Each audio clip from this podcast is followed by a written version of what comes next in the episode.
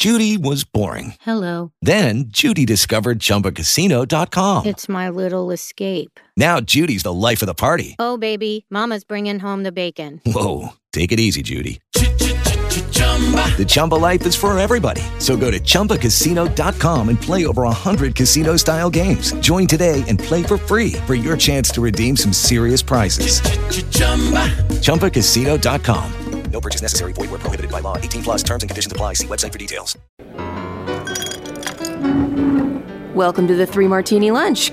Grab a stool next to Greg Corombos of Radio America and Jim Geraghty of National Review. Three martinis coming up. Hey, we made it to Friday again. That's a good martini in and of itself. We also have a real good martini and a bad and a crazy today to finish off the work week. And Jim, we've said for a while now that uh, even though it's 50 50 in the Senate, Biden's approval numbers are in the toilet.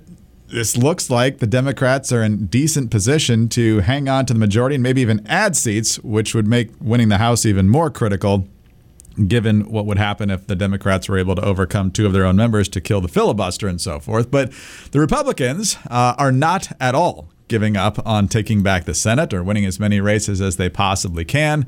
They're simply keeping their powder dry for the stretch run, as they usually do. The article in Politico calls this a red wave of cash. And so, since this is the Senate Leadership Fund uh, aligned with Mitch McConnell, I have to think of it as the red wave of cash is coming. Uh, according to Politico, uh, the Senate Leadership Fund is set to narrow the financial disparities currently holding uh, the GOP back in its bid to retake the Senate. The super PAC has more than $160 million in advertising on the books for the post Labor Day crunch just the beginning of a cash blitz that poised to blunt the financial edge that Democrats have enjoyed for 18 months. It's a repeat in the making of 2020 when the GOP PAC notched blockbuster fundraising down the stretch and rained down ads on Senate Democratic candidates that helped avert a complete Republican collapse though the chamber still narrowly flipped. And Democrats expect this year's polls to tighten enough to make every race a nail biter. Justin Barasky, uh, Democratic Senate Campaign Committee advisor says these are all going to be dogfights for the final couple of months. Republican money is coming. We always knew it was going to because it always does. Doesn't mean it's easy to deal with, but it's not unexpected. So, Jim, we've seen some more encouraging poll numbers in some of the states that Republicans need to defend, namely Ohio, to some extent Pennsylvania, although I still think that's a serious uphill climb. Uh, and so finding ways to get to a total of plus one for the GOP is still a challenge right now, but it's good to know they've got tons of resources to try to get it done. Yes, and this is not usually a worry that Republicans have. Um, most of the time, most cycles, if a Republican candidate's going to lose, it's not going to be a lack of funding, but we've had a bunch of highly contested uh, primaries in seats, and we've seen the winners of those primaries often uh, low on on funds, and that's what was happening with J.D. Vance in Ohio. And you know, there's some debate about whether he was doing enough to unite the party and things like that. And what happened was Tim Ryan had the airwaves to himself for th- for two and a half, three months. Now, when I wrote that corner post saying, "Hey, is it time to worry about J.D. Vance?" I got a lot of pushback.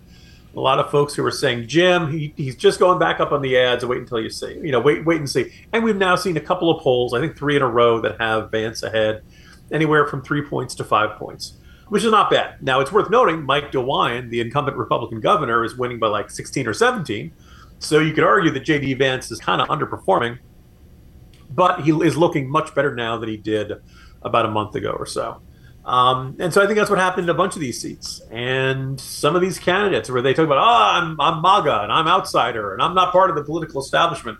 Well, by the time you become part of the political establishment, you usually have a pretty good fundraising network some of these candidates running for statewide offices don't have particularly good uh, fundraising networks, and thus they've kind of struggled month by month, quarter by quarter. Um, there are a couple other factors working against Republican fundraising right now. We've talked on this program a great deal about inflation. Well, lo and behold, when people are spending more for all kinds of stuff, including groceries, that leaves them with less money that they can donate to political candidates that they like. Um, but the other factor in the room is that actually Donald Trump's fundraising prowess has not been impeded. It's been doing just fine. And Trump has not been spending a great deal of this on uh, helping like minded candidates. I think we all strongly suspect Trump wants to run in 2024 and he wants to have as big a campaign war chest as possible, but that's not going to help Republicans between now and election day. So this, these factors are coming together, and one of the great ironies is that these other outside groups are generally a little more establishment aligned, generally more not seen as being on the Trumpy side of the party. And if they come in and rescue Blake Masters and J.D. Vance and Herschel Walker and candidates like that, well, then uh, they will owe their seats to Mitch McConnell and to the Republican establishment. They may not be quite as combative with that branch of the party as you might have expected.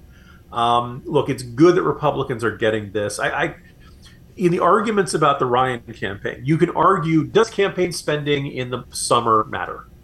If JD Vance wins this by a comfortable margin, then they'll be okay, yeah, you know, in July and August, it didn't really matter that he was effectively conceding the television airwaves to Tim Ryan.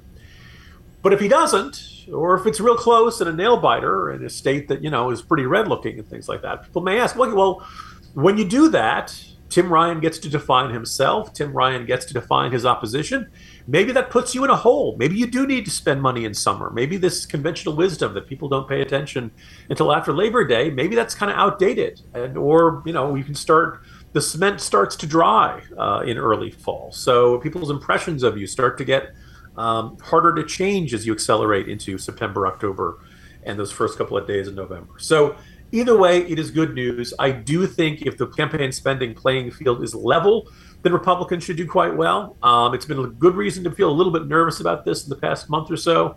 Poll numbers, generic ballots, and special election results and things like that. But overall, Republicans will not get dreadfully outspent in this cycle, and that should probably work in their favor come November. Definitely agree that having enough money to compete and perhaps outcompete uh, the Democrats on the airwaves is a good thing here. Interesting point in the article here, Jim, is that the Democrats are now convinced because they got their Manchin bill done, their climate bill, not their anti-inflation bill. Uh, they got their uh, gun bill done, although they had some Republican help with that, and uh, they're getting other stuff done now. They're Biden's getting his student loan thing done. That that's gonna actually help them because part of their negative numbers has been Democrats dissatisfied with them not getting enough done. I think that might be true marginally for those who align solidly with the Democrats. For independents and conservatives, I think it's going to be just as motivating, if not more so, the other way. But what's your take? So it's interesting because if you look at Biden's approval rating, which has inched up a bit, not a lot, but a decent amount, he was in the high 30s and now he's generally in the low 40s. And I think Gallup had him at 44 or something, which is not a great, you know, uh, result, but it's better than it had been for you know quite a quite a while now. You add that up, it's, most of the improvement has been amongst independents, and I you know I think it was Allahpundit Hot Air who kind of theorized this idea that if the headlines are Biden gets bill passed, Biden gets this, you know, maybe maybe Zawahiri getting killed, stuff like that. If the news is Biden is doing things or getting things done, then independents feel better about him if the headline is Biden efforts stymied or Congress can't find the votes for Biden priority or something like that, they see him as weak, they see him as, as, as ineffective, and they turn against him. And I think that there's just, it makes sense. Now, what we're seeing here, you know, going from like 38, 39 to 42, 43, 44, might be such small movement that you can overinterpret it and why it's happening uh, pretty easily. But I, I actually think it's intriguing that the improvement is coming amongst independents, not necessarily amongst Democrats. Interesting. Interesting. I would not have guessed that. All right, one more bit of good news, Andy, and that is the fantastic deals you can find at 4patriots.com slash martini, including their signature offer right now, a free solar panel with the purchase of the Patriot Power Generator 2000X, and of course, free shipping on all orders over $97. You want to be prepared. You don't want to get caught unprepared when your power goes out. It's going to happen eventually. It's just a question of whether you're in the dark for a few minutes, a few hours, or maybe even a few days or more.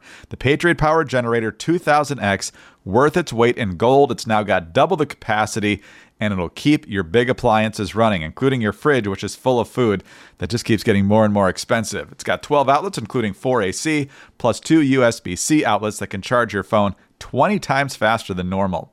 So visit 4patriots.com slash martini to get your Patriot Power Generator 2000X with the free solar panel included.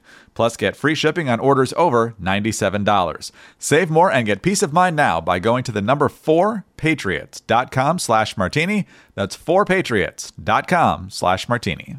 Lucky Land Casino asking people what's the weirdest place you've gotten lucky? Lucky? In line at the deli, I guess? Aha, in my dentist's office. More than once, actually. Do I have to say? Yes, you do. In the car before my kids' PTA meeting. Really? Yes. Excuse me, what's the weirdest place you've gotten lucky? I never win and tell. Well, there you have it. You can get lucky anywhere playing at LuckyLandSlots.com. Play for free right now. Are you feeling lucky? No purchase necessary. Void where prohibited by law. 18 plus. Terms and conditions apply. See website for details. All right, on to our bad martini now, Jim. And this story takes me back to the early 1980s and that cinematic, Oscar worthy, really, masterpiece, Rocky 3, where, of course, uh, Rocky Balboa was already heavyweight champion of the world. He had just defeated Apollo Creed. Sorry for the spoiler. In Rocky 2. Uh, and then all of a sudden, a new rival appears on the scene, and his name's Clubber Lang. He's played by Mr. T. Uh, and they fight twice in the movie. I won't give away who wins each of the fights, but prior to one of them, they go to the reporter in the dressing room. And uh, the last question is Do you have any predictions for the fight tonight? He says, Predictions? Yeah, predictions. Pain. Well, that's what Jerome Powell over at the Fed is unfortunately predicting. This is the New York Times. Jerome Powell, chair of the Federal Reserve, warned that the central bank's campaign to wrestle lower the fastest inflation in decades will come at a cost to workers and overall growth. But he emphasized the Fed must stick with its policy of raising interest rates to prevent rapid price increases from becoming a more permanent feature of the American economy. Quote, restoring price stability will take some time and requires using our tools forcefully to bring demand and supply into better balance, he said in a speech on Friday.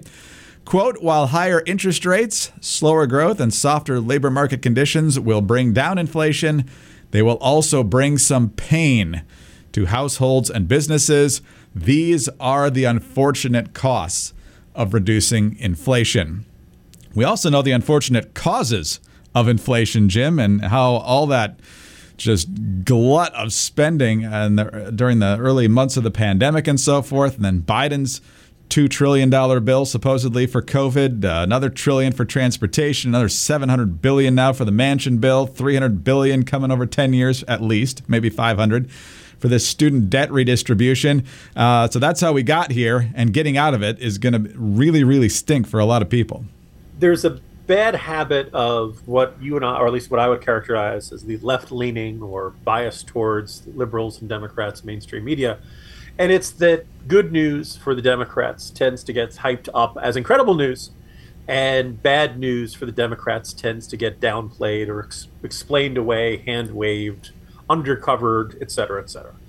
Um, we've seen a little bit of good economic news, uh, but I, I, think you know I feel like it's gotten much worse in the Biden era. Most notably, that the inflation rate for last month was 8.5 percent, and by almost every measure, particularly historically, that's really really bad. But the previous month it was 9.1 percent. So one, Biden came out with this uh, well, inflation has reached zero. No, no, it's 8.5 percent compared to the year before. Um, it, doesn't mean the prices went down. It just means that the rate of increase had slowed down from the previous really, really bad acceleration.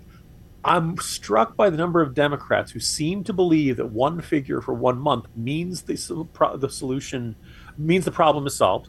And what's more, um, I wrote about this in the corner the other day. It's really not that hard to find articles that say, well, gas prices are plummeting. Well, now they are down dramatically from the mid June peaks. Now we're in the 380 range nationally. Greg, I don't know what you're paying, but I think earlier this week I paid about 399.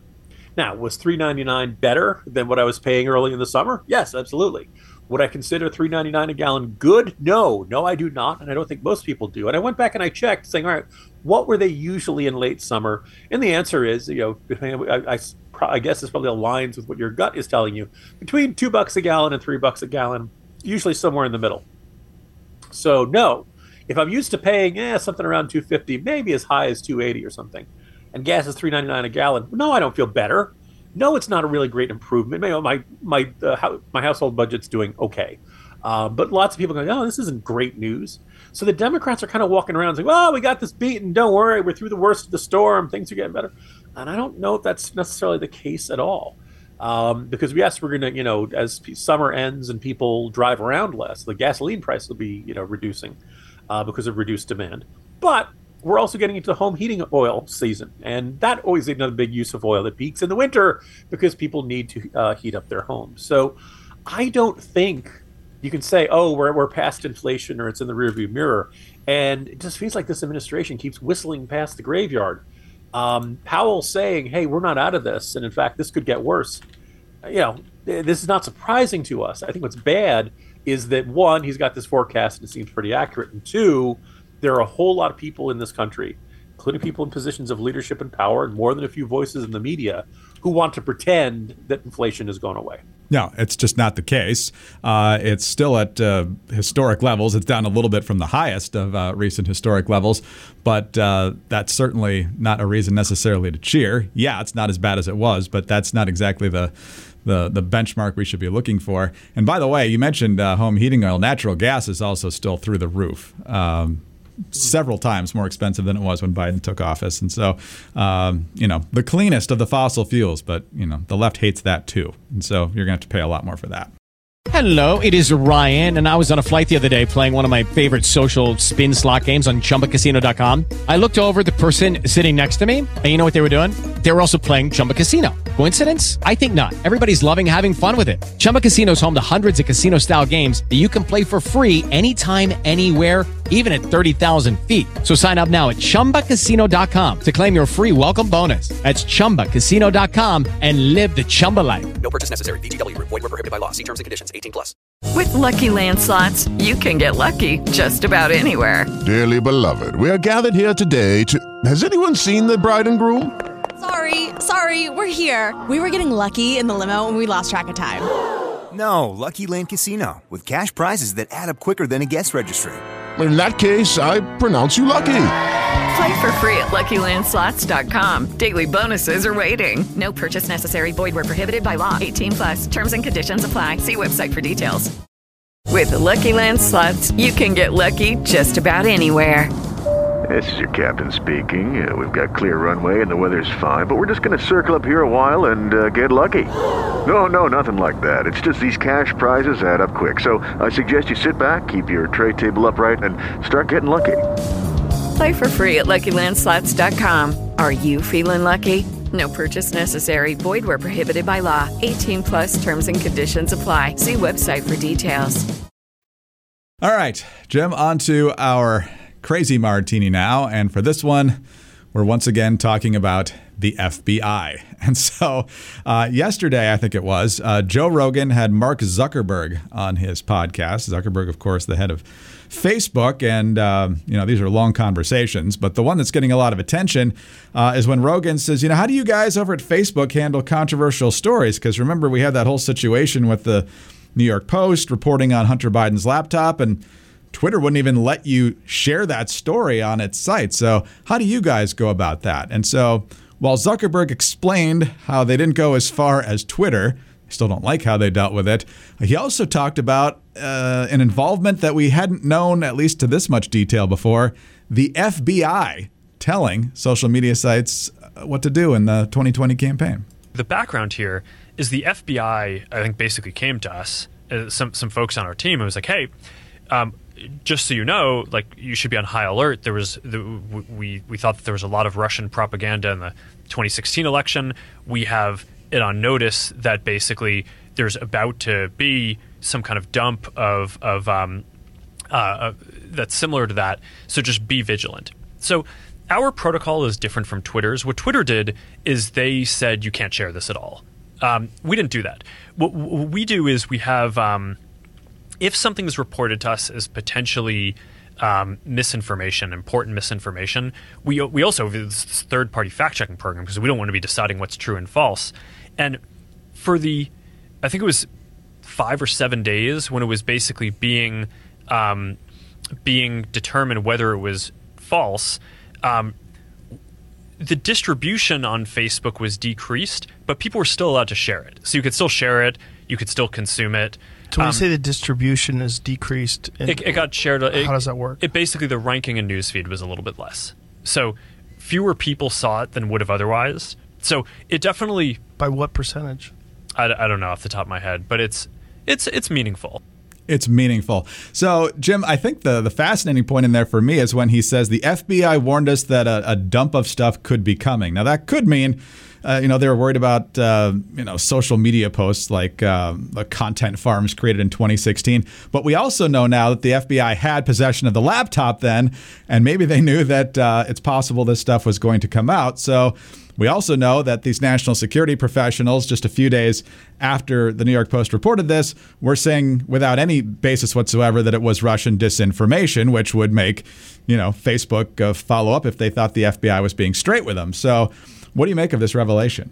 very troubling, in part because, and you know, from the very beginning, you know, the likes of Zuckerberg and the folks who are creating these social media companies were like, look, we're not a media company. We don't, we're not in the editing business. We're not like the New York Times. We don't decide. We just put out the platform and you use it. And then, of course, bit by bit, they realized, oh my goodness, some, you know, in some cases, I think you could say some people who are genuinely horrible uh, gang members, neo Nazis, uh, drug dealers, folks like that were like, oh, people are using our platform, well, we have to shut down those accounts. We, we can't do that. And then it got into those areas where it's, you know, not illegal, not necessarily directly involved in a crime, but it's, you know, it's controversial. People don't like hearing it. Uh, and the question of, you know, do we want to take that down or not? And they kind of, you know, stepped into this role of editor. He talked about how, well, when it comes to disinformation, we have this panel of outside experts. Well, okay, well, who are these outside experts and how objective are they? How even handed are they? How fair are they? Or are they a bunch of folks who have one side of the aisle that they prefer and who they're going to judge much harsher than the other? We have all kinds of cases where we've pointed out, you know, like, you know, um, Mitt Romney said that the size of the Navy was smaller than ever been. Know, it was factcheck.org or PolitiFact or one of them was like pants on fire, even though it actually had been. It was it was one of those things like says, yes, technically the number is true, but it doesn't take into account uh, that today's you know ships are much more effective, blah blah blah. And it was like no no, he said something was true, and you contended it was a pants on fire lie. This is why there are a whole bunch of people who want to pretend to be objective, neutral Joe Friday, just the facts folks, who are not and who do not belong in those roles and who, you know, Facebook is making a great error by relying on them. But in this case, he's saying it wasn't just coming from them, it was coming from the FBI. I'm going to skip over all of our usual die-hard jokes. I'm just going to observe that, first of all, if the FBI comes to you and says, this is foreign disinformation, and we wish you to help us in not allowing it to spread, that's news that is that is really like that's you know major news because you are seeing that you know the FBI wants social media companies without the force of law, but clearly there's an implied force of law. Right? If you're Facebook, how much do you do you want to tell the FBI to say go pound sand? I'm not going to do what you want. Come back with a warrant, copper, or do you want to say ah, okay, let's see what we can do? The second thing, is, the third thing is kind of just bizarre about. It. So first of all, I think Facebook would have been on much better ground if they came out and said we are taking these steps to not allow this story to spread as much as it otherwise would. And we are doing so on the recommendation of the FBI so that people would get, I mean, would people still be mad at, at Facebook? Yes. But I think would also genuinely be really mad at FBI and put the FBI in the hot seat of why are you telling social media companies what they can and cannot promote? And what should be high in their news feeds and what should be low in their news feeds. And then finally, Greg, my last thought on this is that let's say let's say somebody comes to this and says, yes, this is indisputably foreign disinformation. By the way, the New York Post story on Hunter Biden was not foreign disinformation. The laptop checks out. The Washington Post did the exact same thing, did the forensics, all that stuff. This is actually Hunter Biden's laptop. So here we have a case in which the government was intervening to prevent the truth from coming out. But let's say you had an indisputable case in which you know you could trace it all the way back to the St. Petersburg Internet Research Agency bot farm, and it's indisputable, and it's like uh, Vladimir Putin is the most swell guy ever, you know, and stuff like that. You, okay, this is clearly foreign disinformation. Do you really just want to put it a little bit lower in the news feed, Greg? that really? That's that. Uh, we showed them. Ah, you know what do you want to say? At minimum for you to say ah this account is a russian bot and it's being promoted at the you know this is the russian government attempting to mislead you etc it's like if you're going to call it out call it out. Don't just kind of put it eh instead of being fifth on the list it's going to be 10th you know, it does that doesn't make a lot of sense to me. No, it's it's utterly insane, and of course, it would not happen in, the opposite direction. There's been plenty of stories that got plenty of traction on social media, uh, making conservatives or Republicans out to be bad, and they turn out to not be true or to be grossly distorted and so forth. So, mm. but the FBI's thumb shouldn't be on the scale here at all. I mean, if uh, the social media sites want to do their own fact checking, quote unquote, even though it's going to lean heavily one way. You know, that they, they certainly have the right to do that, even though we would probably disagree with their choice of fact checker. But for the government to be getting uh, directly involved in this is is very, very troubling because that's not what our system is is set up to do. That's not the point of the FBI. But the FBI constantly ends up uh, looking worse and worse and less trustworthy uh, because they keep doing stuff like this. There was a recent poll out, I think, showing it was a Fox poll showing, I think uh, low 60s now trust the FBI, high 50s trusting the DOJ. Uh, and I'm actually surprised the numbers were that high. But uh, a generation ago, I would assume on both sides of the aisle, they were a lot higher. And to have those now become very partisan institutions, um, not good, not good at all. There's two additional kind of thoughts on this. First, the FBI, you cut all the drug dealers, right? right. All the gangs, all the terrorists, all the serial killers, all the rapists, uh, MS-13, they're shut down. You got them all? Oh no? Well, maybe you should put more resources into that and a little less resources into policing what the New York Post is publishing and whether Facebook should allow it to be spread. That's thought one. And the second thought is, um, as I wrote actually just earlier today, today or just earlier this week, the Department of Homeland Security formally just announced they were no longer going to use the Disinformation Governance Board, which you can be forgiven for thinking was in charge of the government's effort to govern disinformation instead of stopping government. And you know, this back in May, they pretty clearly pulled the plug on this. There was this Taylor Lorenz story in the Washington Post that basically said, "Yeah, the, the Biden uh, administration saw a lot of complaints so, from conservatives, so they gave up." And that didn't that never made sense. That did not you know if us complaining was enough to get the biden administration to do something they never do anything right? That you know so clearly something else was at work here. And so they had this official outside this panel of top level former government officials uh, michael chertoff who had been dhs secretary back in the bush years is on it. Jamie gorelick is on it. Um, uh, which uh, Greg, I'm sure you and a lot of other listeners remember. She's with such phenomenal successes as erecting the wall yes. between the CIA and the FBI back in the 1990s, which worked out fantastically for uh, for Lower Manhattan. Um, she also was uh, an advisor to oh uh, Fannie Mae, which then promptly lost tons of money, and was last seen being the lawyer for Jared Kushner. Uh, but anyway, Jamie Gorelick is also on this panel, and the whole conclusion is the preliminary recommendation was we don't need a, a, a, disinformation governance board. By the way, FEMA has a part of its, off, its, its operations that looks for disinformation and tries to dispel it when it relates to FEMA policies.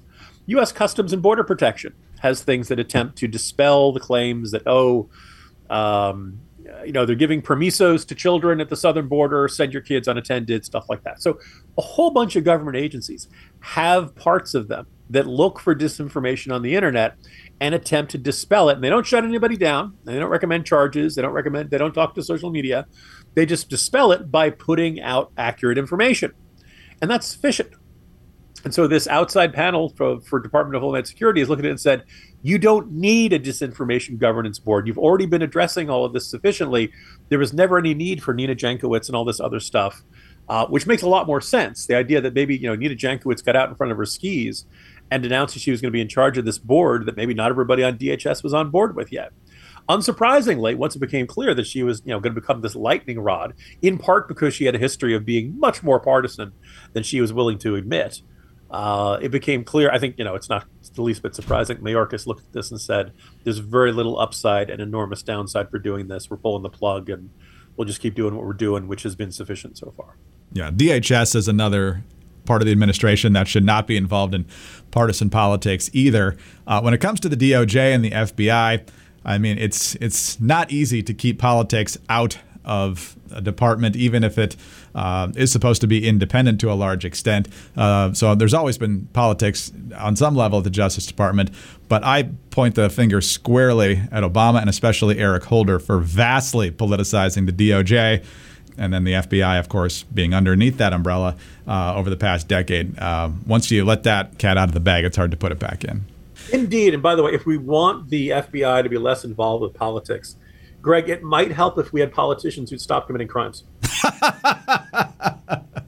that that might be a good place to start. Yeah. Yeah, that would be great. Or children of presidents, uh, a whole truckload of them, um, conveniently documented, but no charges yet, apparently, for uh, for Hunter Biden. So, uh, anyway, Jim, uh, definitely time for a break. Have a good weekend, and I'll see you on Monday. See you Monday, Greg.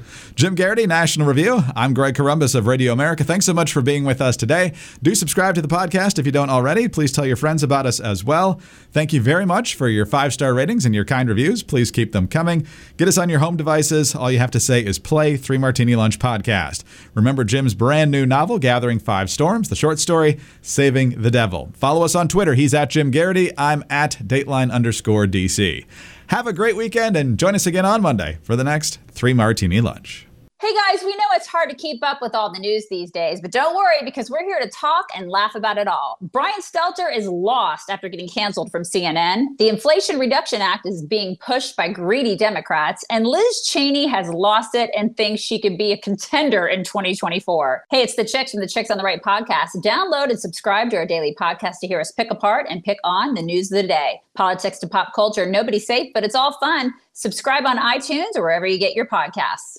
Cartels are exploiting Indian reservations to get into America, and our federal government can't be bothered to stop it. Hey, y'all, it's Sarah Carter from The Sarah Carter Show. I just got back from two trips to our southern border, and I want to take you inside a huge hotspot where thousands of migrants are coming into America every day. I was with a member of the National Border Patrol Council when the Border Patrol nabbed multiple illegal migrants who were breaking U.S. law, and I have the exclusive audio.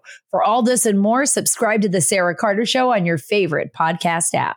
How much do you spend from your paycheck in about 100 days? The Watchdog on Wall Street podcast with Chris Markowski. Every day, Chris helps unpack the connection between politics and the economy and how it affects your wallet. The federal government is on pace to spend over $1 trillion per every 100 days. Are Speaker Johnson and congressional Republicans doing anything about it? Enough is enough. Whether it's happening in D.C. or down on Wall Street, it's affecting you financially. Be informed. Check out the Watchdog on Wall Street podcast with Chris Markowski on Apple, Spotify, or wherever you get your podcast.